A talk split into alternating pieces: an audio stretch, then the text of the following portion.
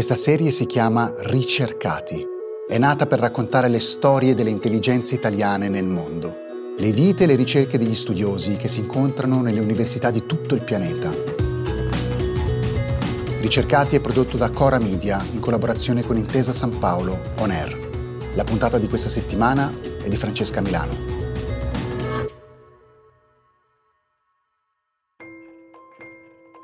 Daniele Michilli ha 36 anni, viene da Roma, ma adesso si trova a Boston dove lavora e fa un lavoro molto particolare e molto interessante, che però è anche molto complesso, quindi lo faccio spiegare a lui. Daniele, raccontaci di che cosa ti occupi.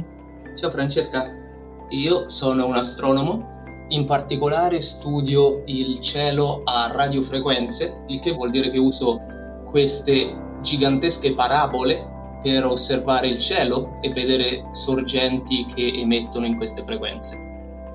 Ultimamente ho letto di te, ho letto qualcosa sui tuoi studi, sulle tue ricerche, sulle ricerche tue e del tuo team a proposito di una scoperta molto affascinante che apre nuovi scenari. Allora ti chiederei di raccontarci anche questa. Certo, assolutamente. Io mi occupo di studiare quello che chiamiamo fast radio burst o lampi radio veloci Immagina delle esplosioni gigantesche, talmente forti che possono essere viste dall'altra parte dell'universo. Noi le captiamo come segnali radio e vengono da altre galassie. Ora, la cosa interessante è che noi non sappiamo cosa produce queste gigantesche esplosioni e stiamo cercando di capire da dove vengono, qual è l'origine e anche come possiamo usarle per studiare meglio queste galassie lontane e l'universo tra noi e loro. Per fare ciò stiamo cercando sempre più di queste esplosioni, nonostante siano così potenti, stimiamo che ce ne siano circa un migliaio che ogni giorno possano essere visibili dalla Terra e per fare ciò abbiamo costruito un telescopio in Canada dal nome CHIME. Lo usiamo per osservare costantemente il cielo e con questo stiamo trovando due o tre fast radio burst, quindi queste esplosioni ogni giorno, e una di queste ha subito colto la mia attenzione, prima di tutto perché è durata molto di più del solito.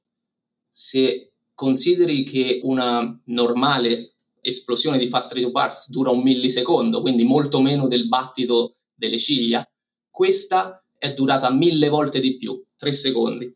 E quindi sono andato ad esaminare questo segnale da un'altra galassia in dettaglio e ho visto che era formato da dei picchi che assomigliavano un po' come a un elettrocardiogramma. Per questo mi è subito venuta l'analogia con un battito cardiaco da un'altra galassia.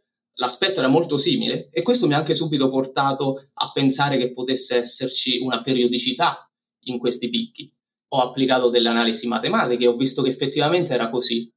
Questo segnale arriva, non è costante, ma arriva in questi picchi che sono separati da un periodo molto preciso.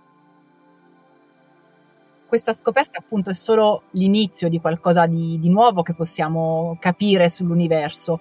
Quali porte ci può aprire? Che cosa possiamo scoprire attraverso quello che voi avete studiato finora? Diverse cose. La prima ci dà informazioni sulla sorgente che emette questo segnale. Nell'universo non ci sono molti oggetti che noi conosciamo che emettono segnali così periodici. Uno dei pochissimi sono stelle di neutroni, quindi degli oggetti molto compatti che rimangono dopo che una stella gigantesca esplode. Il loro nucleo forma queste stelle di neutroni che emettono segnali estremamente periodici, quindi pensiamo che le due siano connesse. Un'altra cosa che noi possiamo fare è utilizzare le interferenze che vengono provocate da plasmi e materiale nelle altre galassie e nell'universo su questi segnali e quindi studiare la composizione di altre galassie così lontane. Infine, se riusciremo a trovare molti di più di questi segnali periodici, al momento ne conosciamo solo uno, possiamo studiare questa periodicità per analizzare proprietà dell'universo, per esempio come si espande. Abbiamo detto che tu adesso ti trovi a Boston dove lavori a questa importante ricerca, ma come ci sei arrivato? Qual è il tuo percorso lavorativo e di studi? Allora, io ho studiato fisica e astronomia all'Università La Sapienza di Roma Subito dopo la laurea ho ottenuto un dottorato di ricerca ad Amsterdam per studiare stelle di neutroni e fast radio burst. Dopo quattro anni ho ottenuto il mio dottorato e mi sono spostato a Montreal, in Canada, per il mio primo postdoc, quindi per il mio primo lavoro. E recentemente, a settembre, sono stato assunto per altri tre anni all'MIT di Boston, dove al momento mi trovo. Quindi hai cambiato tantissimi paesi. Com'è la vita di un italiano che si sposta inseguendo una passione per un lavoro? È una vita sicuramente interessante, un po' fatta di capitoli. Nella mia vita c'è il capitolo romano, il capitolo olandese, canadese, adesso americano. E diciamo che come tutte le cose ci sono pro e contro. Sicuramente è molto interessante conoscere un sacco di persone, situazioni diverse, riadattarsi alla vita in paesi diversi, anche cercare di prendere e cogliere il meglio da ogni cultura per poi farlo proprio. Però certo L'aspetto negativo è che ogni volta bisogna riadattarsi, cambiare amici, conoscerne di nuovi, ma per esempio sono sposato e per mia moglie è sempre un problema per il suo lavoro seguirmi e infatti stiamo pensando di, di tornare in Europa dopo questa esperienza americana e cercare di stabilirci un po' più definitivamente. Diciamo che è una cosa molto positiva finché si è abbastanza giovani, ma poi un po' di stabilità è necessaria almeno per me. Tu hai studiato fisica, sei diventato un astrofisico, ma che cosa volevi fare quando eri bambino? Allora, sono sempre molto stato attratto dalle scienze in generale, non avevo un'idea chiara. Ho avuto un periodo in cui volevo fare l'inventore e giocavo nello scantinato dove mio padre teneva tutti gli attrezzi e smontavo i suoi elettrodomestici Altre volte, sempre con la mia famiglia, ci mettevamo d'estate a guardare il cielo con le stelle, penso da lì è venuta anche la mia passione per l'astronomia. E niente, quando sono arrivato alla fine del liceo e dovevo scegliere un'università, ho visto la lista di tutte le possibili facoltà e sono andato un po' a esclusione, diciamo, sapevo che volevo fare una cosa scientifica e ho visto astronomia ho detto perché no, non conosco nessuno che fa astronomia ma sembra veramente una bella materia e se non funziona sarebbe facile cambiare per esempio con ingegneria o qualcosa di un po' più diciamo tradizionale tra virgolette. E, ehm, ho provato, mi è piaciuta tantissimo tutte le sfide, le cose che non conosciamo, l'esplorazione e ho continuato.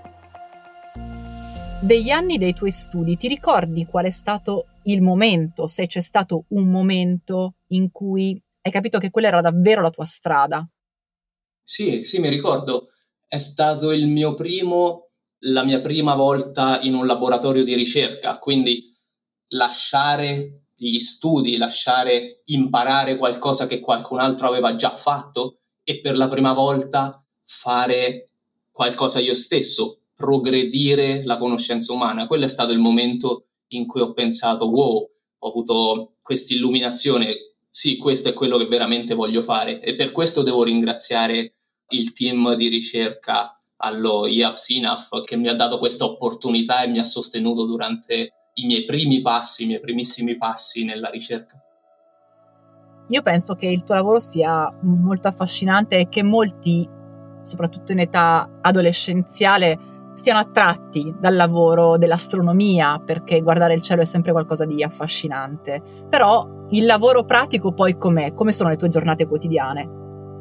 Allora, come molti lavori al giorno d'oggi, tanto tanto computer, ma sono fortunato perché c'è anche tanta riflessione e tanta interazione con altre persone del mio team. Quindi tipicamente nel mio campo come funziona è che si cerca un'idea, si pensa a come studiare una determinata cosa e quindi c'è tutto questo processo creativo in cui si pensa per esempio al miglior strumento per studiare una certa sorgente o al miglior metodo di analisi per ottenere un certo risultato.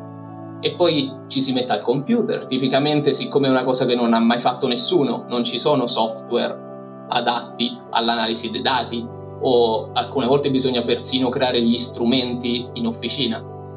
E Per esempio, in questo momento con il mio team stiamo costruendo un telescopio negli Stati Uniti da zero e questo io lo trovo molto affascinante. E poi, appunto, ore e ore passate al computer per programmare, per creare i programmi per analizzare i dati, che ormai sono tutti digitali dagli strumenti. E infine vedere i risultati di questa analisi, vedere cosa esce fuori, se le nostre ipotesi sono confermate o se c'è qualcosa di totalmente inaspettato e riassumere tutto questo processo in un articolo che poi viene pubblicato in un giornale specialistico. Abbiamo detto che tu sei partito da Roma, poi sei stato in Olanda, poi sei stato in Canada, adesso sei negli Stati Uniti. Di tutte queste tappe del tuo viaggio, di questi capitoli, come li hai chiamati tu, mi potresti dire qual è l'insegnamento che hai fatto tuo, tappa per tappa? È una domanda molto difficile, ce ne sono stati sicuramente tantissimi.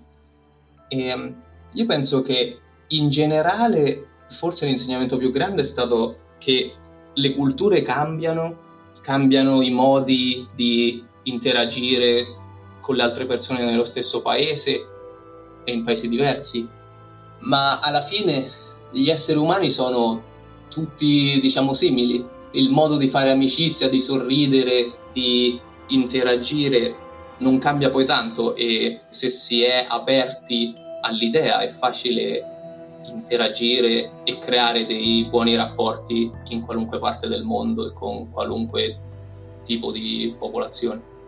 C'è qualcosa che ti manca dell'Italia? Beh, sicuramente. Diciamo che io cerco di tornare in Italia almeno tre volte l'anno e lì ho ancora amici strettissimi e tutta la mia famiglia e sicuramente, beh, non voglio dire le solite banalità, ma è vero, il cibo, i paesaggi, la storia, il calore umano, queste sono tutte cose importantissime. Il fatto che, non so, ci si può fermare per strada, parlare con uno sconosciuto e ritrovarsi a prendere un caffè insieme e cose del genere. Tu dicevi che appunto stai però pensando di riavvicinarti all'Italia, quindi tornare in Europa. Per quello che tu studi, per il campo di cui ti occupi, c'è una università che speri ti accolga? Ce ne sono molte. L'Europa fortunatamente nel campo della ricerca astronomica è all'avanguardia e anche in Italia ci sono molti luoghi, Bologna, Cagliari, Palermo, sono tutti luoghi in cui la radioastronomia è all'avanguardia, ma anche il nord Europa, la stessa Amsterdam, Manchester, diverse città tedesche e così via. Diciamo sì, vorrei essere vicino all'Italia soprattutto per essere in contatto con la mia famiglia più spesso, per poter tornare anche solo per un weekend, invece di essere a diverse ore di volo. Diciamo questa penso sia la conclusione. L'Italia è bellissima, ma anche se troverò qualcosa, diciamo, intorno all'Italia, un paio d'ore di volo, sarò contento. Ho un'ultima domanda per te, Daniele, visto che appunto ascolti queste frequenze che viaggiano nell'universo. Esiste qualche altra forma di vita oltre la nostra? Lo spero molto.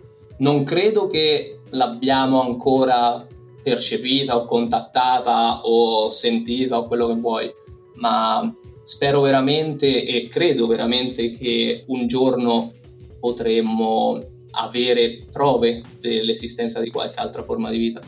Allora, grazie per aver partecipato al nostro podcast Ricercati. Grazie a te Francesca e grazie a tutti. Ricercati, storie dei cervelli italiani nel mondo è un podcast di Silvia Bencibelli, Mario Calabresi, Paolo Giordano, Cesare Martinetti e Francesca Milano. Prodotto da Cora Media e realizzato in collaborazione con Intesa San Paolo On Air. La cura editoriale è di Francesca Milano. Il coordinamento è di Cesare Martinetti. La producer è Monica De Benedictis. La sound designer è Aurora Ricci.